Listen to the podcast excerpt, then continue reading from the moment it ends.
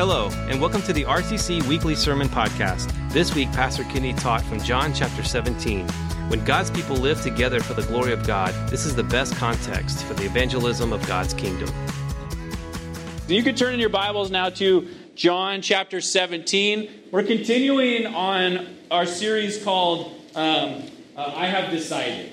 And it comes from a hymn that was written in the early 1900s. In a third world country, a missionary went to this village. None of them had heard about Jesus, and starts evangelizing and telling people about Jesus.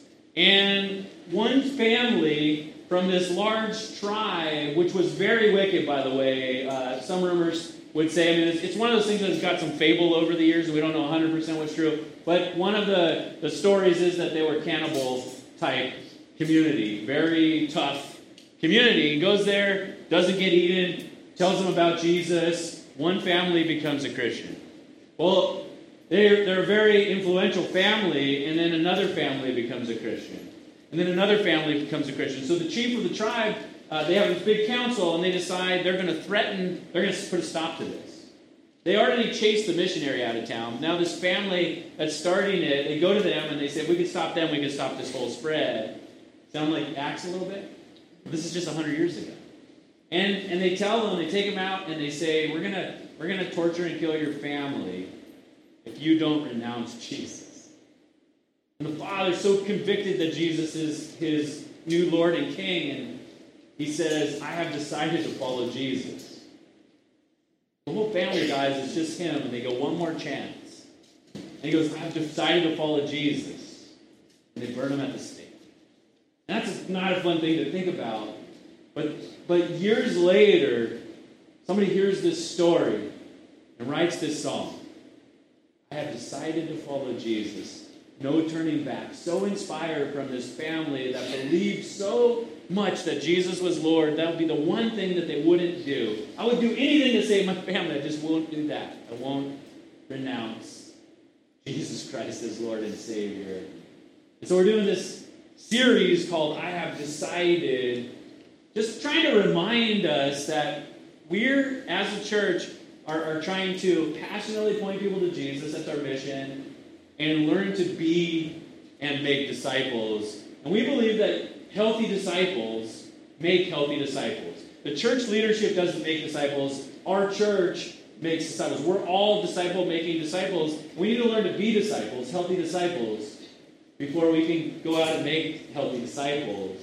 And so this series is really, what does it look like to be a disciple?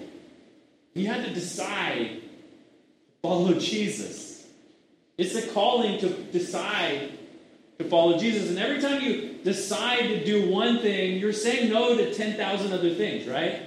In life, if you decide to do this, right, you're saying no to 10,000 other things. It's like the biggest stress of most millennials' life, right? Because they don't like to miss out on any opportunity, so they like to be non-committal, right? I won't commit to anything until the very last moment. I'll decide which is the most important of my four options, and I'll do that. But I'm not going to fill out your thing with a yes, no, or maybe that you sent me as an email 2 weeks before. I don't know what's going to happen in 2 weeks from now, right? So we don't want to live our Christian lives like that.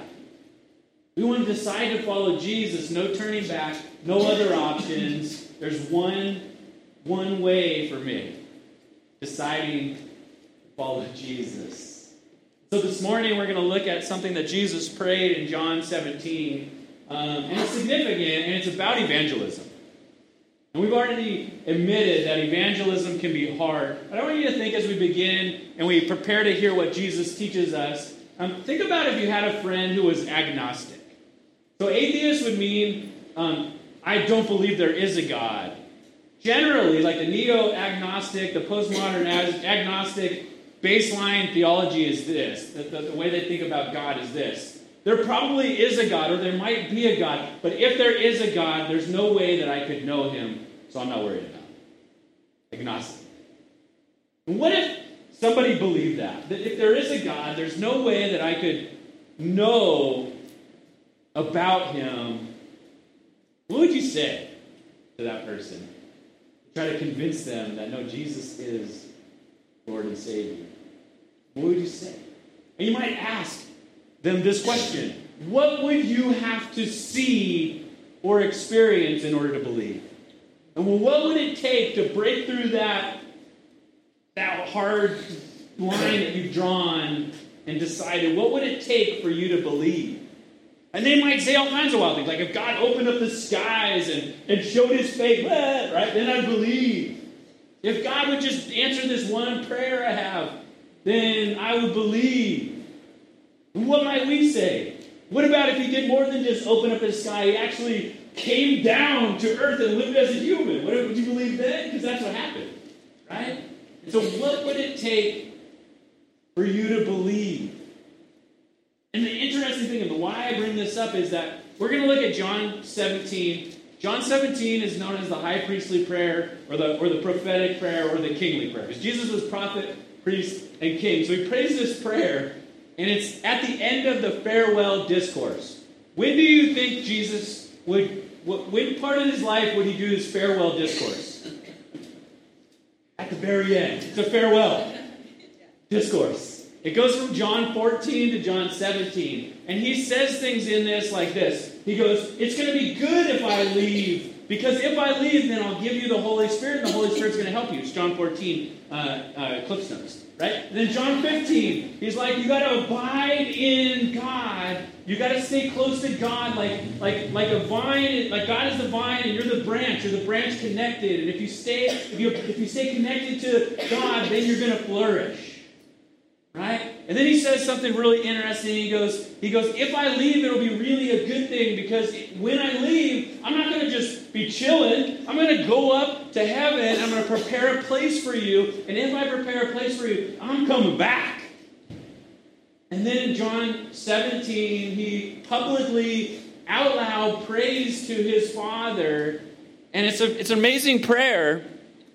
And he prays, and if you have your Bible, a paper Bible, you can open it. If you have your app, you can open that too. I am going to ask you to mark up your Bible a little bit. That would be a little bit harder on your iPhone. But you can still do that. But you'll notice if you have your John 17 open in your paper Bible or in your app, that there's some big sections in there. It's broken into 3 sections. In the beginning, Jesus prays for himself. Is that significant? I mean, here's God who has all the ability to, I mean, period. I mean, it's just a period goes there, right? Nothing he can't do, but he prays for himself. A little soul care, right? That's just significant. Even Jesus knew he needed to pray for himself. And then he prayed for his disciples. He prayed for his disciples who were trying to be healthy disciples because they were going to go out and make healthy disciples. And then when he said his disciples, he means like his immediate followers at that time. He prays for them. And then he prays for all believers. Actually, he prays for us. Us included. And that's what we're going to look at. What did Jesus pray for? Do you guys want to know how Jesus prayed for you? Jesus prayed for us. We're going to read it this morning. It's pretty rad. And here's the big idea that I hope that you see. The big idea is Jesus is going to pray because when God's people bind together and live for the glory of God together, it is the best context for evangelism to happen. That's what we're going to look at today. When we say, I'm deciding to follow Jesus, if you want to know the best context for evangelism, Jesus is going to pray, and I'll just give you the hint. He's going to say, what I want to pray that you guys would do is that you would bind together in such a united way, and it's not like a superficial united way where this church and this church will do an event together. Oh, wow, unity. No, it's like brotherhood unity. It's like accepting each other as family, even though anyone else have a family that has some people in it that you're like, I don't know if I want to claim them, but I just will because they have no idea, right? Like families are messy, right? Families are messy. The church is messy, but it's my mess, right? And so when we bind together for God's word, what does that mean? That is as Christianese as it gets. We're going to try to learn what that means this morning, and it's important to know what it means if it's significant. But the whole end goal is he's saying that if we would do that, then we would passionately point people to Jesus, and we would learn to be and make disciples. That's what That's what it looks like. And if we're going to try to skip those steps, that's not how he prayed. That's not what he wanted for us. It's not what Jesus wanted for us. So John 17, verse 20 through 26. Just imagine Jesus. He's in Jerusalem. It's Passover time. It's the last week of his life. He's said some profound things already. And he's just like, now I'm just going to bust out this prayer. I'm going to drop the mic, and then I'm going to get crucified, basically, right?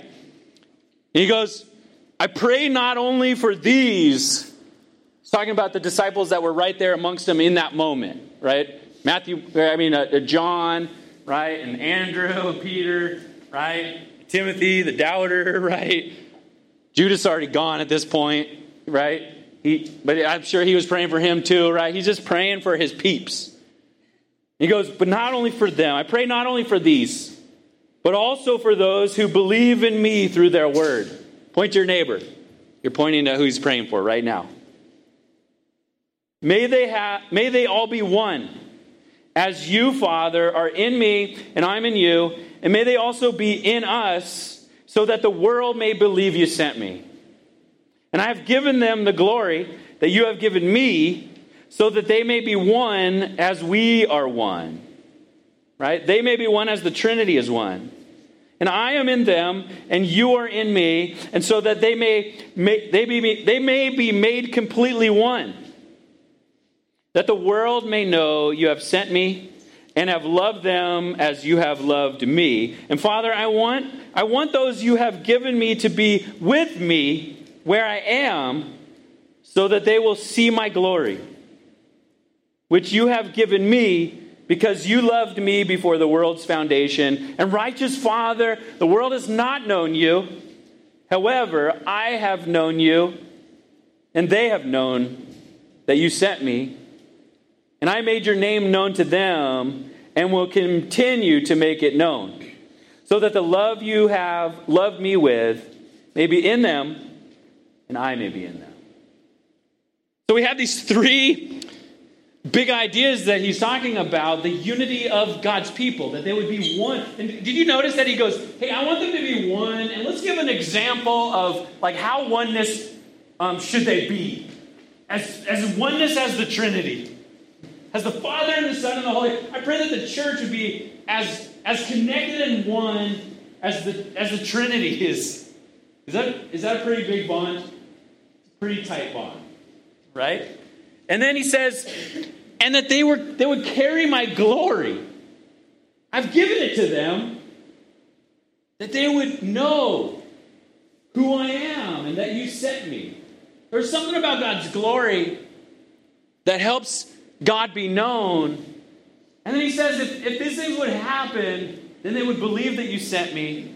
And they would see the love that I've given, that you've given me and that I've given them. And they would see my love, and they would somehow see me. And he goes, the world hasn't known, but I've made it known.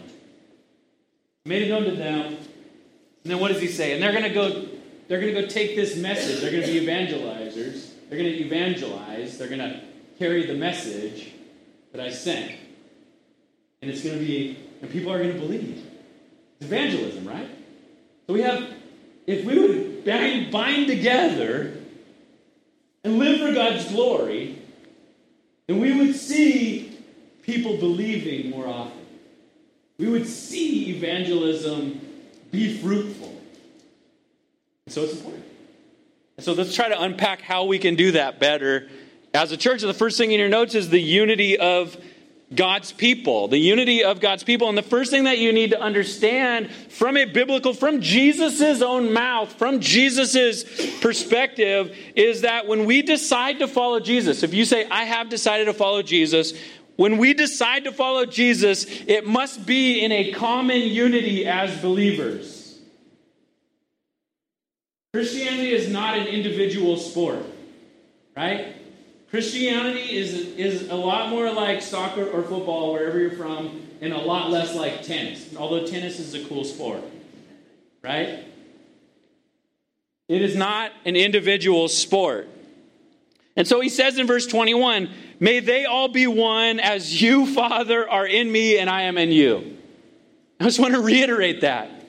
We have the Father, we have the Son, the Holy Spirit. And the Father initiates all things, and the Son accomplishes all things, and the Holy Spirit applies all things. That's why Jesus said it would be good when the Holy Spirit comes, because he's going to apply all these things that I taught you.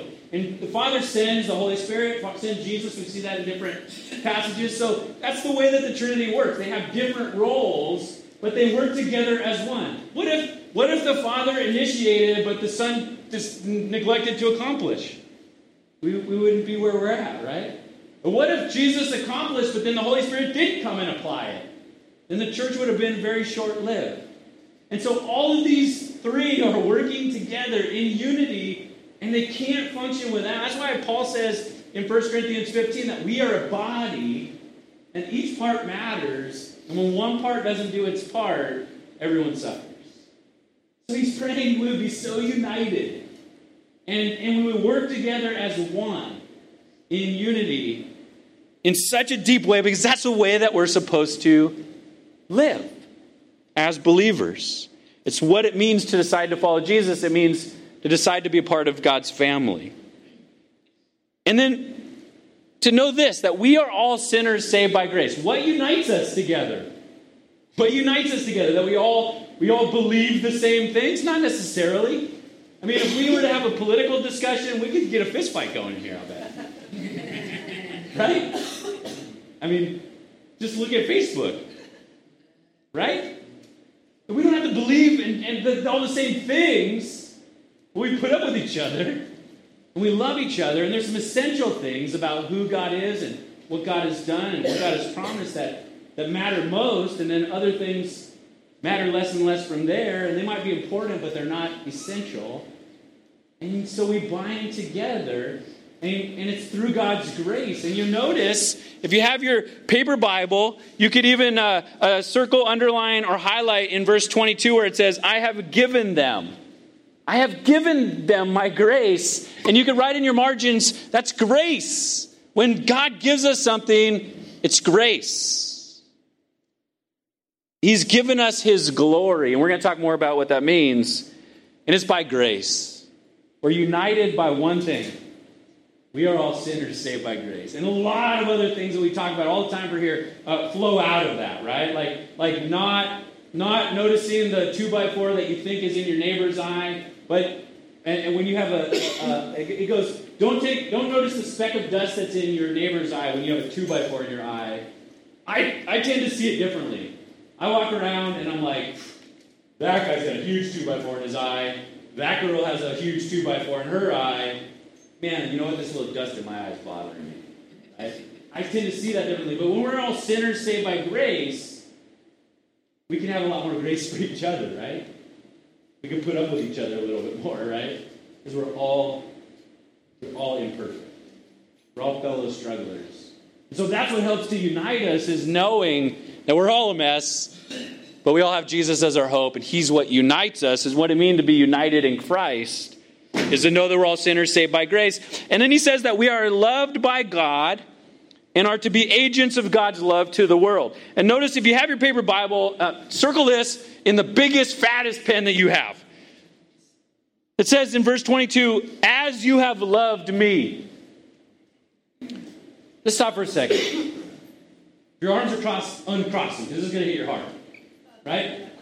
What he says right now, what Jesus prays, is he goes, Father, that you have loved them as much as you loved me. That's crazy. That's radical.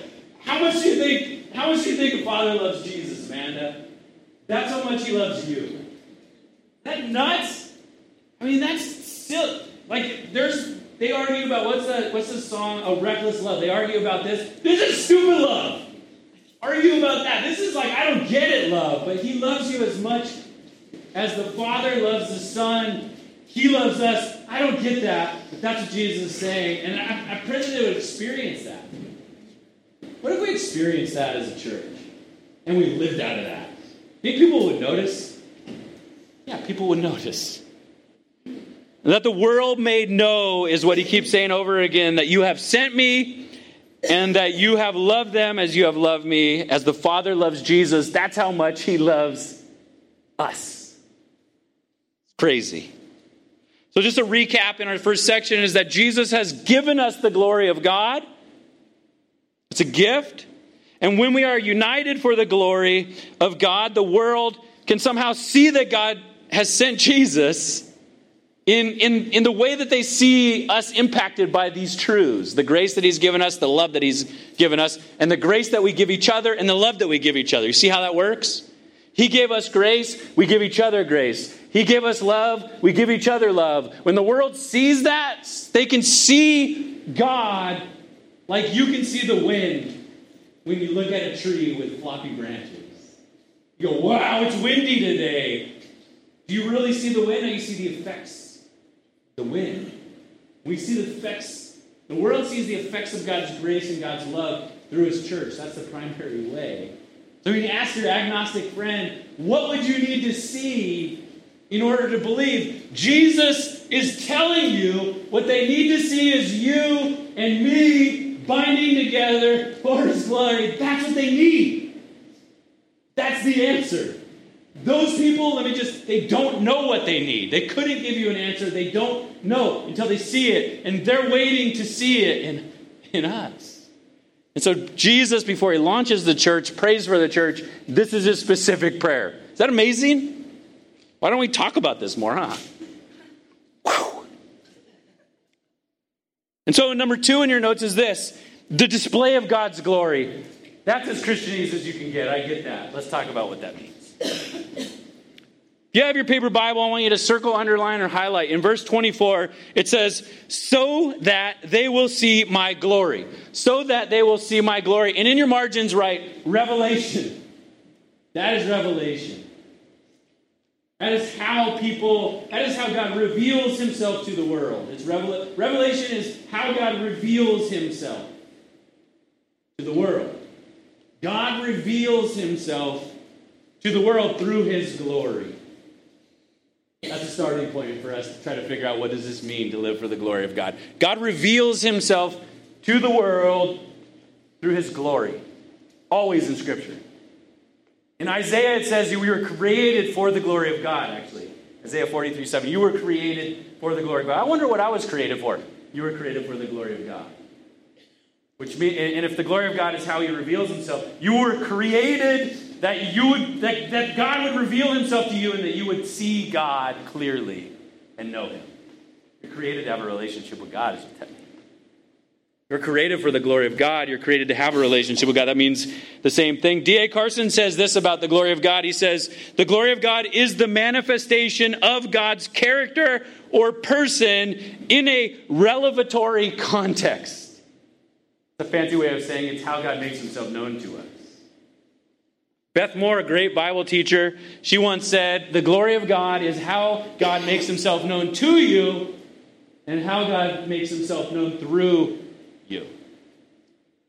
So if that's true, let's unpack that for a second. If the glory of God, if we're supposed to live for the glory of God, and the glory of God is how God makes himself known to us and how God makes himself known through us, then to live for the glory of God would be the reciprocation of that. If he wants to make himself known to us, we should want to know him. You live for the glory of God when you want to know him. When you want him to reveal himself to you more. When you want to open your eyes and see him. When you want to hear what he says because you're willing to obey. Living for the glory of God is desiring to know him. And that's the first half. And then desiring the glory of God is how he makes himself known through us. It's desiring that in my life, I want people to somehow see you through my life. The glory made through you. That's what it looks like to live for the glory of God. So let's recap. To live for the glory of God is to want, to desire to know God. And to desire for other people to know God because you're their friend, you're their family, you're their life. And what Jesus is saying is that this is not an individual sport. That we do this collectively best. We do this together best. Any of you guys good preachers? Cool, me neither, right? But here's the thing. Not all of you should be up here preaching. Not all of you have to have all the answers.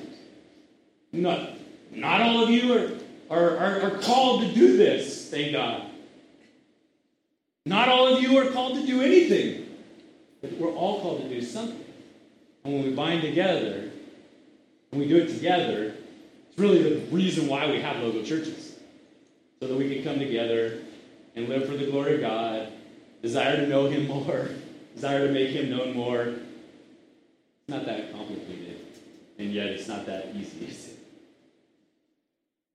So we need His help. And that's why it's such good news that He's like, here's another one, throw ball, open your arms, here He comes to your heart. He's already given you His glory. He's given you the ability to know Him, and He's given you the ability to make Him known. He gave that to us. He gave that to us. We don't need to muster it up. We don't need to dig a hole and find it. We don't need to find all our creative energies together and figure out how to make something and come into existence. He's already given it to us. We just need to display it. We need to live it.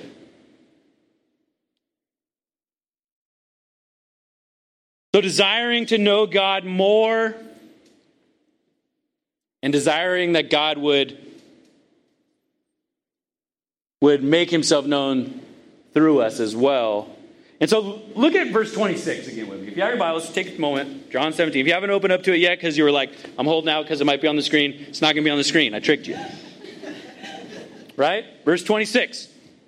Listen to this. Jesus prays. He goes, I made your name. By the way, let's just stop there. God's name is who He is. In the Old Testament, names were significant because they told people who you were. When it says, I made your name, Jesus is saying, I made who you are.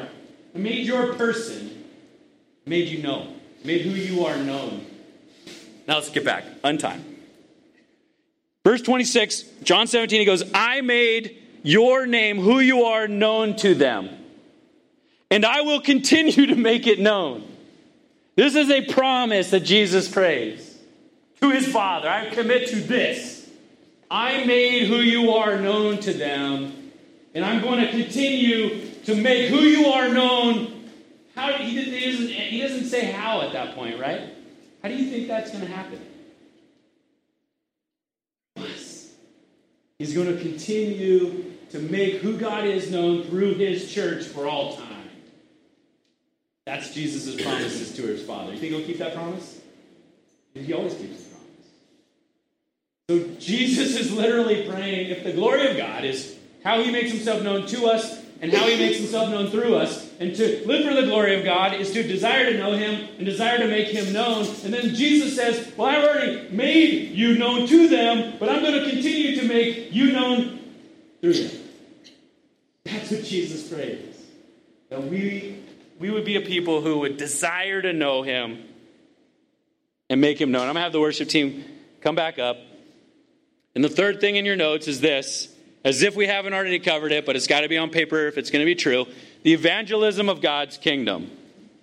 Evangelism of God's kingdom. So we have God's people binding together, living for the glory of God by wanting to know Him, wanting to make Him known, by loving each other and showing grace to each other. Just as God has shown grace to us and loved us, may they show grace to each other and love each other, and may they continue to know you more, know your grace and your love more, and may they continue to make it known to others. And how do you think that happens? By showing grace and showing love. So this is all binding together. And then the end piece is that this is the best context for the kingdom of God to advance, for evangelism to take root, for your agnostic friends to see God, for your atheist friends to see God, for your Christian friends that have lost hope to see God, for you yourself in the morning when you wake up and you're like, I'm lost, for you to find God again.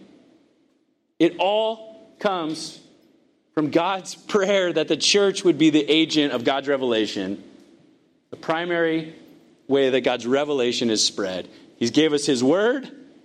We take His word, we live it out, and we become living testimonies. We're the church. We are evangelism. So in verse 20, he goes, I pray not only for these, but also for those who believe in me through their word, through their testimony. How has God changed your life? How has God revealed himself to you? How has God made himself known to you? How is God making himself known to you? How do you need God to make himself known to you? What burden are you carrying that you just need to not carry on your own anymore because it's not an individual's fault? What is it that you're trying to handle all on your own and not involve everybody else? When we do that, we hinder evangelism. We hinder what Jesus prayed. He wants us to open up, love each other. If you're worried that I don't want to let myself know because if people really knew the real me, I might not like it. That's normal. That's how I feel too. I bet you if we showed a raise of hands, we've all felt like that before. Have you guys ever been in a crowded room and felt like you were still alone? You might feel like that right now, right? Because we don't believe that other people are going to give us grace. I'm praying that as a church, this would be a church that if we do one thing right, that people could feel like it's okay to not be okay, but it's not okay to stay like that forever, that they would want to grow, they would want to grow together, and that they would want people to know where they're really at. And that way they could celebrate when they actually do grow, because you can see it.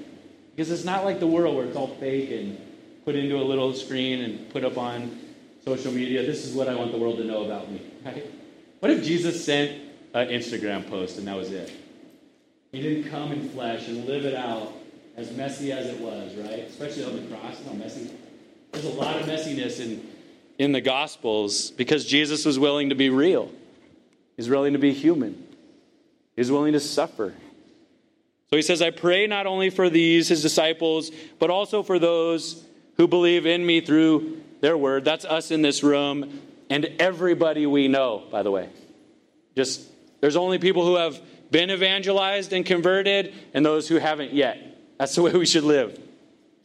Only those who are Christians and those who are not yet Christians. Everybody is a potential Christian who needs to see God. They need the revelation. It's supposed to come through us. So here's what I want to do.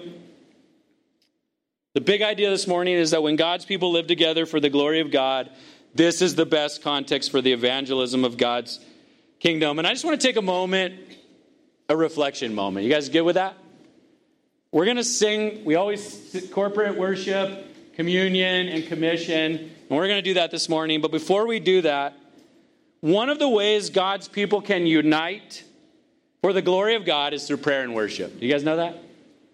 And when we pray, it is a revelation of who God is because none of you are going to be weird to talk to a wall, right? We're going to talk to something that doesn't exist. We're talking to God because he exists. Not as if he exists, but because he exists. Prayer is an opportunity to talk to a live, living God who has made himself known to us. And worship is worship. So when we sing worship to God, whether you feel it or not, he's always worthy, so it's always authentic to sing worship to God. Right? Whether you got the feels this morning, whether you're like, I'm a little out of it this morning. But if you stand up and sing, it's still authentic. You're not being fake because he does deserve it. Amen? He's worthy. He's worthy of it. It's always authentic. And that's one of the ways that we can show worship to God. But the other thing is to pray, like, I hope our church becomes more and more like this. Any of you guys ever pray because it's the right thing to do? No, I should pray. I should pray more before my meals. I should pray more. That would be a good thing. I pray more. I pray because I want to check off the box because it's a good thing to do. What if you prayed because if you didn't pray, you wouldn't make it? It's very different. It's a different attitude of prayer. Like, I'm going to pray because it's the right thing to do, or I'm going to pray because if I don't pray, I won't make it. But let me just tell you, Jesus showed us a model. He prayed that we would be this type of church because if he did it, we wouldn't make it. Those 15 seconds where he said that prayer has changed the world. We're here today, I believe, because of those, verse 20 through 26. Only way we made it this far. Thank you for listening to Remembrance Community Church Podcast. You can find all our weekly sermons online at remembrancecommunity.org/sermons. Thank you for listening.